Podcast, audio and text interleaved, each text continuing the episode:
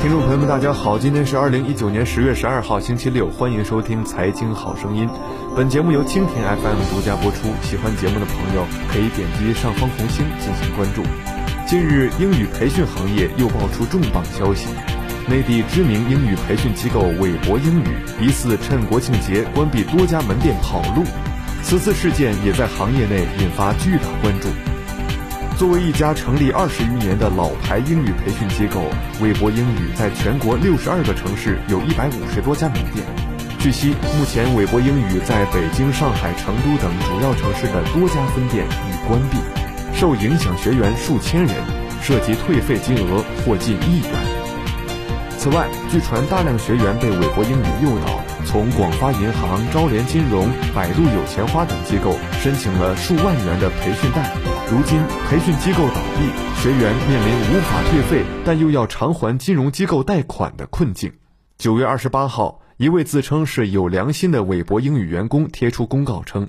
韦博英语北京公司将宣布破产，北京各中心以装修或系统升级的名义停止运营，学员会员费与员工工资均无处追讨。10月7号，韦博英语成都3个校区也传出停业消息，校区员工同样被拖欠数月工资，除了北京、成都、上海门店也存在类似情况。据悉，目前上海总部已有大批员工离职，上海校区也有多个中心停课，已经交费的学员自发成立了聊天群，要求退费。据了解，韦博英语创立于1998年，在国内和美联、英孚、华尔街并称为英语培训4巨头。其运营主体为上海韦博教育培训有限公司，注册资本为1000万元。据韦博英语官网信息，截至2018年7月11号，韦博英语在全国62个城市拥有154个培训中心，旗下拥有韦博英语、韦博开心豆少儿英语、韦博嗨英语3大教育品牌。事实上，今年6月起，坊间就有韦博英语的倒闭传言。8月份，韦博英语法人代表兼 CEO 高卫宇曾在内部发布公开声明，承认成人通用英语产品业务有不小的下滑，但表示开心豆业务在稳定增长，韦博青少年英语和出国考试新业务营业额也在过往1年有翻倍增长。根据网站估计，此次事件涉及面颇大，合计涉及学员或超5000人。仅从北京、上海、成都3地来看，韦博英语的退费金额或高达近1亿元。